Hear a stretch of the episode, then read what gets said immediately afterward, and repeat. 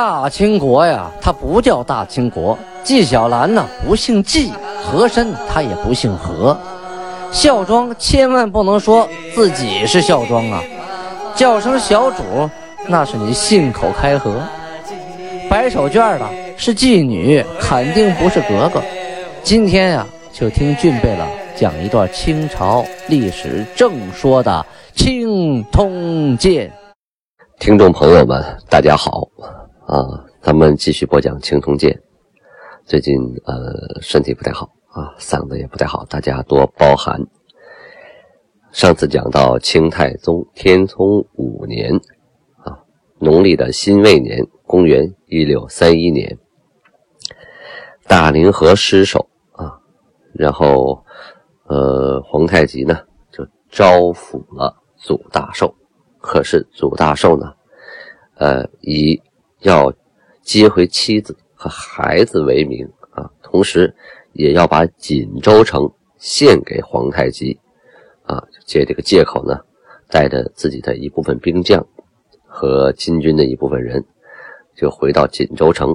与此同时啊，明朝的崇祯皇帝也知道了祖大寿的所作所为，也想把他重新争取回来。这回呢就开始了拉锯战，这边是崇祯皇帝，那边是皇太极，都想把祖大寿争取过来。祖大寿现在是进退两难呐、啊，啊，在大凌河这个城失守之后啊，明朝这些在啊朝堂之上这些文官啊，就是在战场上你永远看不到他，但是在朝堂之上，纸上谈兵，那是条条是道的这些人啊，特别的多呀啊，嗯，史籍上称为言官，就是只会说话的这些官啊。他们就说了，说修大凌河城啊，劳民伤财，费个大劲儿，刚修好没了，部队也没了，百姓也没了，钱也白花了，这是什么政策呀？这是吃饱了撑的政策呀，这是偷鸡不成反丢一把米呀，那谁主张的呀？啊，就开始揪来揪去，就把邱家和和孙承宗这两个人给揪出来了啊！你们两个原来主张修城啊，啊，有没有脑子呀？看看结果如何呀？这孙承宗啊，害怕呀，这祸落到自己脑袋上。接接二连三的就向上边上书啊，就是递折子，说自己啊，从好久好久就好早好早以前就开始生病了。哎呀，这个病那个病，这身体都不行了。这些政策的制定啊，跟我一点关系都没有，我脑子都都都炸了。我现在就是一个这个废人，嗯，一直是一条连一条的往上说这事儿啊。但是呢，大家说了，你既然在其位，你就得谋其政，你就得担其责，对啊，哪能跟你没关系呢？就论了他一个丧失辱国之罪。看在以往的功绩啊，多年的辛劳和你最近身体欠安啊，就把你撸了吧，把官一撸到底，回家抱孩子去吧。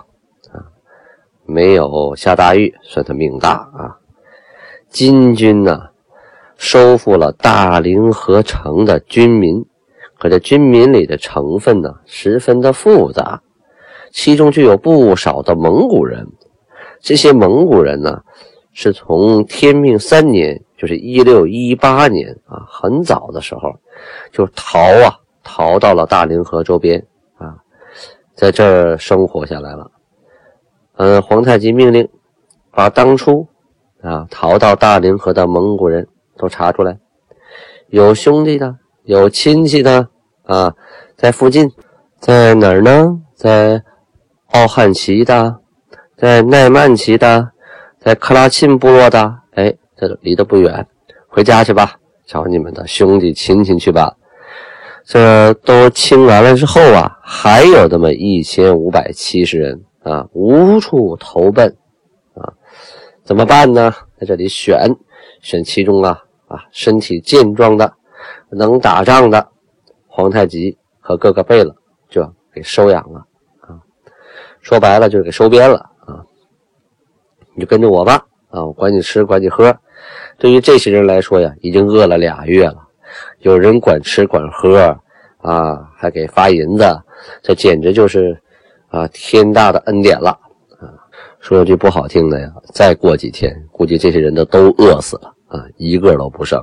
但是在这场啊啊天灾人祸的这个自然淘汰当中啊，很多体弱的啊，身体不好的，能力差的，也都被淘汰掉了，都被吃掉了或者饿死了，留下的都是身体强壮的，有战斗力的。除了呢跟皇太极和朱贝勒啊呃进入自己私人泥路的，其他一些呢还分拨给了八旗啊，挑这个精锐，就是能打仗的，分到八旗里当兵去了。同时还有一些呢交给汉官啊去收养，有些汉官汉民呢愿意把领回家去啊，一块过吧啊，这样也有的。最开始啊，祖大寿啊派遣他的儿子啊祖可法去金营议和啊，可可贝勒呀就问啊，这是之前发生的事情啊，可可贝勒就问说，奴等死守空城何意呀？就说你们这些人就是宁可死守这么这么一座空城，你说你有什么意义呢？这个可法就回答说，贴于尔辽东永平兵民，若不加屠戮，则天下之民闻风归顺，因屠戮降民，是以人皆畏缩耳啊。这个祖可法就回答说，当时你们得了辽东啊，得了永平这些城，你们咋干呢？你们杀人呢、啊，你们搞大屠杀呀！啊，投降的人都被你们杀光了。假假如你们不杀这些投降的人，那天下的人不就都投降了吗？那你们投降了也被你们杀，那谁还投降啊？这个岳托呀，就解释说：前屠杀辽东之民，乃先韩之事啊，当时不按义理，是说这个杀辽东这个人民呐、啊，这其实是努尔哈赤做的，他呀。呃，那个时候他不太懂道理，治理国家呀，简单粗暴。提及此事，我等追悔。若有二身，必诛其一；若有二头，则必剪其一头矣啊！是说想到这个事情啊，我们当时也后悔莫及呀、啊。这要是有两个身子呀，你就把一个身子杀了；我这要是有俩脑袋，你你就应该砍掉我一个脑袋呀，真后悔。后来永平这回事儿啊，是二贝勒阿敏他一个人干的啊。他说，后杀永平兵民者，乃二贝勒阿敏之事，韩以其为命妄杀，以论罪幽禁，尽夺其所属诸身啊。此事与韩无涉啊。是说这个阿敏干这事儿的时候，韩根本就不知道。后来还狠狠地惩罚了他，把他一路到底给关起来了。这事跟韩是真的没有关系。我韩自继位以来啊，纠正恶习啊，更新礼义，抚养人民，爱惜士卒，不用我等相告，尔等岂不啊岂不闻之啊？是说皇太极之继位以来，那恶习都得到纠正了。礼仪也得到更新了，老百姓安居乐业，士卒呢也得到爱惜，这个不用我说，你们肯定已经听说过了呀，啊，就跟他解释，为什么这个呃城里人不愿意投降啊？确实有这个原因。当初啊，二贝勒阿敏把投降的一城人全杀光了，这谁还愿意降啊？是吧？降也是个死啊，还不如拼到死呢。但是谁也不想死，所以呢，派人来问一问，还有没有活的希望？这里边呢有一个词啊，就是说二贝勒阿敏呢犯错以后，韩啊论罪幽禁，尽夺其所属诸身。诸身啊，咱们前文书啊多次提到过诸身这个词，很多的这个史籍啊还有文章里啊，都把诸身与女真还有女直画上了等号。啊，这里金贝勒要说一下自己的意见，他绝对不，他不等于啊女真，也不等于女直，女真和女直可以划等号啊，是为了避讳，避这个耶律宗真的讳啊，把女真写成了女直，这是一个意思，两种写法。但是诸身不一样，这个诸身呢是个阶层，什么阶层呢？是女真这个社会中啊，平民或者是奴隶阶层称为诸身。也就是说，上边呢有贝勒，有汗，这个汗，满语汗，贝勒啊，汗，贝勒就是大人啊，这一波人属于贵族阶层。这贵族阶层这些人，他们不成为诸身啊，他们下边这些人，平民呐、啊，或者是下边这些给他打工的啦，他私人牛录下的啦，这些人叫诸身。而且这些诸身手下可能还有奴隶啊，但是他普遍管这些被管理的女真人称之为诸身。而且那个时候呢，很多就是明朝典籍在早期呢称这波人为鞑靼啊。这个鞑靼是个蔑称，这个鞑靼呢是个很广泛的这个称谓，但一般都是说奴酋手下之鞑靼，他不会把奴酋也算到里边，他毕竟是他的官员啊。所以这个诸身和女真它有一定区别，女真包括诸身啊，但诸身它不等于女真。同时啊，还有一个什么概念呢？这个女真呢，当时甚至涵盖了像达斡尔啊、鄂伦春的一些东北的大部分的这个呃渔猎民族啊，都给涵盖进去了啊，没分得那么细。但是在后期啊，这个诸身它就是指这个呃贝勒下边这这些女真人啊，后期的满族人，他把这个什么达斡尔、西伯、鄂伦春啊，单独都给摘出来了。啊，呼尔哈布啊，什么什么都给单独摘出来了，包括蒙古人呢，他都不算到这个诸身里边了。一个名词啊，在历历史当中啊，它也会逐渐的演变变化。比如说贝勒这个词，那最早呢，它就是一个大人，那后期呢变成了爵位、封号。最早它就是一个呃一堆人啊，推崇一个人为领袖呢，他就可能是贝勒，或者是一堆人听他一个人的话，他就有钱或者就有势，或者大家就大家尊重他，那他就可能是贝勒。但到清后期变成爵位了，就像旗这个词啊，满文叫固沙，写成汉字呢，音译是固山。这固沙这个词在早期呢，它是相当于一个乡村部落，或者是这个部落的部队啊，称之为固沙。就这股部队是这个部落来的，这股固沙是这么个意思。到后期呢，就变成旗了。所以这个这个词汇啊，在历史演变当中啊，历史长河当中，它的含义和解释也在变化。好，咱们说说正文啊，呃，大林河城的军民啊投降之后，刚才说了，老百姓安置好了，还有很多官员呢啊，不少的官员呢，皇太极啊就命令大林河城归降的各个副将啊、参将啊、游击啊、大小官员，只要当官的啊，每旗分立四元。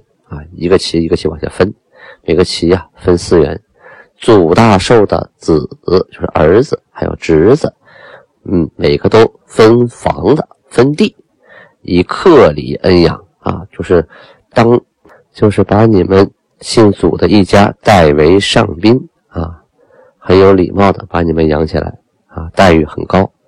都司、守备等等啊，一百余员啊官员，都交给旧汉官收养。什么意思呢？就是过去投降的这些汉官啊，你们到他们手下去干啊，汉人管汉人，这样呢不会被女真人欺负，也不会产生那么多误会。你听这女真话没听懂，以为他骂你呢，其实也不是啊。然后女真人也听不懂你这句汉语，以为你骂他呢啊，不好处理。好，你就该跟着汉官，你们还是跟原来一样啊，你原来也在汉官手下当兵，你现在还去汉官手下啊。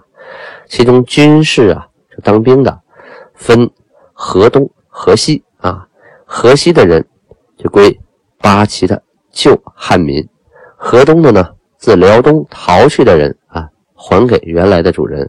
要是没有主的呢，就是看情况啊，拨给应需要的地方啊，你去哪儿当兵去哪儿当兵啊，分拨出去了。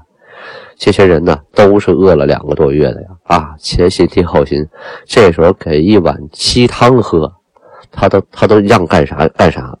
你说要给分房子分地，再给工资，再给饱饭吃，那乐得鼻涕泡都快出来了。要说这两个月呀，最受煎熬的就是大凌河城里的这些人了啊，军士和百姓啊，他们心里忐忑不安呐、啊，被攻下这个城，死路一条。啊，守这个城啊，没有援兵，还是死路一条。投降呢，如果像永平一样啊，如果像以前辽东一样被大屠杀，不还是死路一条吗？这谁想死啊？满脑袋想的都是怎么着活下去啊。到后来人吃人，那不是逼到一定程度了，谁愿意吃自己的同类呀？啊，就这样，城里饿死的人也上万呢，啊，尸横遍野，到处是白骨啊，到处能闻到尸体的味道。这一群人啊，活下来这群人，真是经历的无法形容啊！今天有这样的结果啊，都没有死，最后都活下来了。哎，这是不幸中的万幸了。转过头呢，说一嘴明朝啊，山西那边，山西那边呢，起兵的农民军义军呢，又叫罗努才和张献忠。张献忠大家都熟悉啊，这俩人啊，开始啊就诈降伪降于洪承畴啊，洪承畴是武将啊，当了一打，这俩没等打，然后投降，投降啊，我跟着官军，我剿灭义军去，我也是被逼无奈，我才。我才我才起义了，是吧？吃不起饭了。洪承畴一看啊，这俩人态度不错，收编啊，分军器，分军饷，给饭吃。没多久啊，这俩哥们儿商量好了，凑跑到山西去，又自立为王去了啊。在你这等于当个驿站，看样子洪承畴啊，也不比原来的那个三边总督杨鹤强到哪儿去呀、啊？啊，杨鹤使招安这招啊，屡屡被骗。这洪承畴刚来也是被骗得蒙登转向啊。这一年的农历啊，闰十一月，就是说呢，按照历法阴历啊，有两个十一月。在闰十一月初一的档案记载，这时候已经是阳历的十二月二十三日了啊。就快到下一年了，皇太极啊，在大冬天的时候下了道上谕，命令所有的贝勒大臣的儿子弟弟啊，必须读书。哦，大家都会想了，那有钱人家孩子不都读书吗？哎，不然呢，在那个历史条件下呀，很多人觉得我会射箭，会骑马，会耍刀，会舞枪，会打仗就可以了。嗯，至于读书识字儿，那是文人的事儿，跟我有一毛钱关系吗？那字儿我他认识我，我我不认识他，多麻烦呢！会说话得了呗，啊，旁边有几个会写字的就行了，都这么想。这个皇太极啊，还有深谋远虑啊，啊，他命令朕令诸贝勒大臣子弟读书，所以使之习于学问，讲明义理，忠君亲上。实有赖焉，就说我让你们读书啊，是有道理的啊！你们明白道理了，懂了学问了，你们会对这个呃国家呀、君主啊，就会你看忠心耿耿，这绝对是有好处的啊！而但是呢，你们这些人呢，确实有耍赖的，不好好学的啊！闻诸贝勒大臣有溺爱子弟，不令就学者啊，就是你们溺爱孩子啊。孩子不爱学，一耍赖，你们就不让学了啊！或谓我国虽不读书，亦未尝误事啊！还有的人说了，我们这些人不读书也没耽误事儿啊，那打仗我们还往前冲啊，读不读书有有啥用啊？啊，有这么说的。皇太极说：“读不思，惜我兵之气，滦州。”皆由永平驻守贝勒失于救援，遂至永平、遵化、迁安等城相继而弃，岂非未尝学问不明义理之故乎？是说当初丢弃滦州诸城，互相都不营救，不就因为没有学问，不懂道理吗？令我兵围大凌河，经四月月。就说我们围在围着大凌河四个多月啊，人皆相识，犹以死守。虽援兵尽败，凌河已降，而锦州、嵩山、杏山犹不忍委弃而去者，岂非读书明道理，为朝廷尽忠之故乎？是说我们围了四个多月，他们都人吃人了，还在那守着啊，援兵都没了，他们也不投降。后来临河大临河投降了，锦州、松山、杏山也不投降啊，在那死守。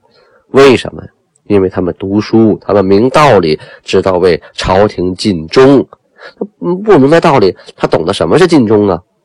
于是规定，凡子弟十五岁以下啊，八岁以上者俱令读书啊，就强制性的义务教育。好，时间关系，今天播讲到此结束，咱们明天再见。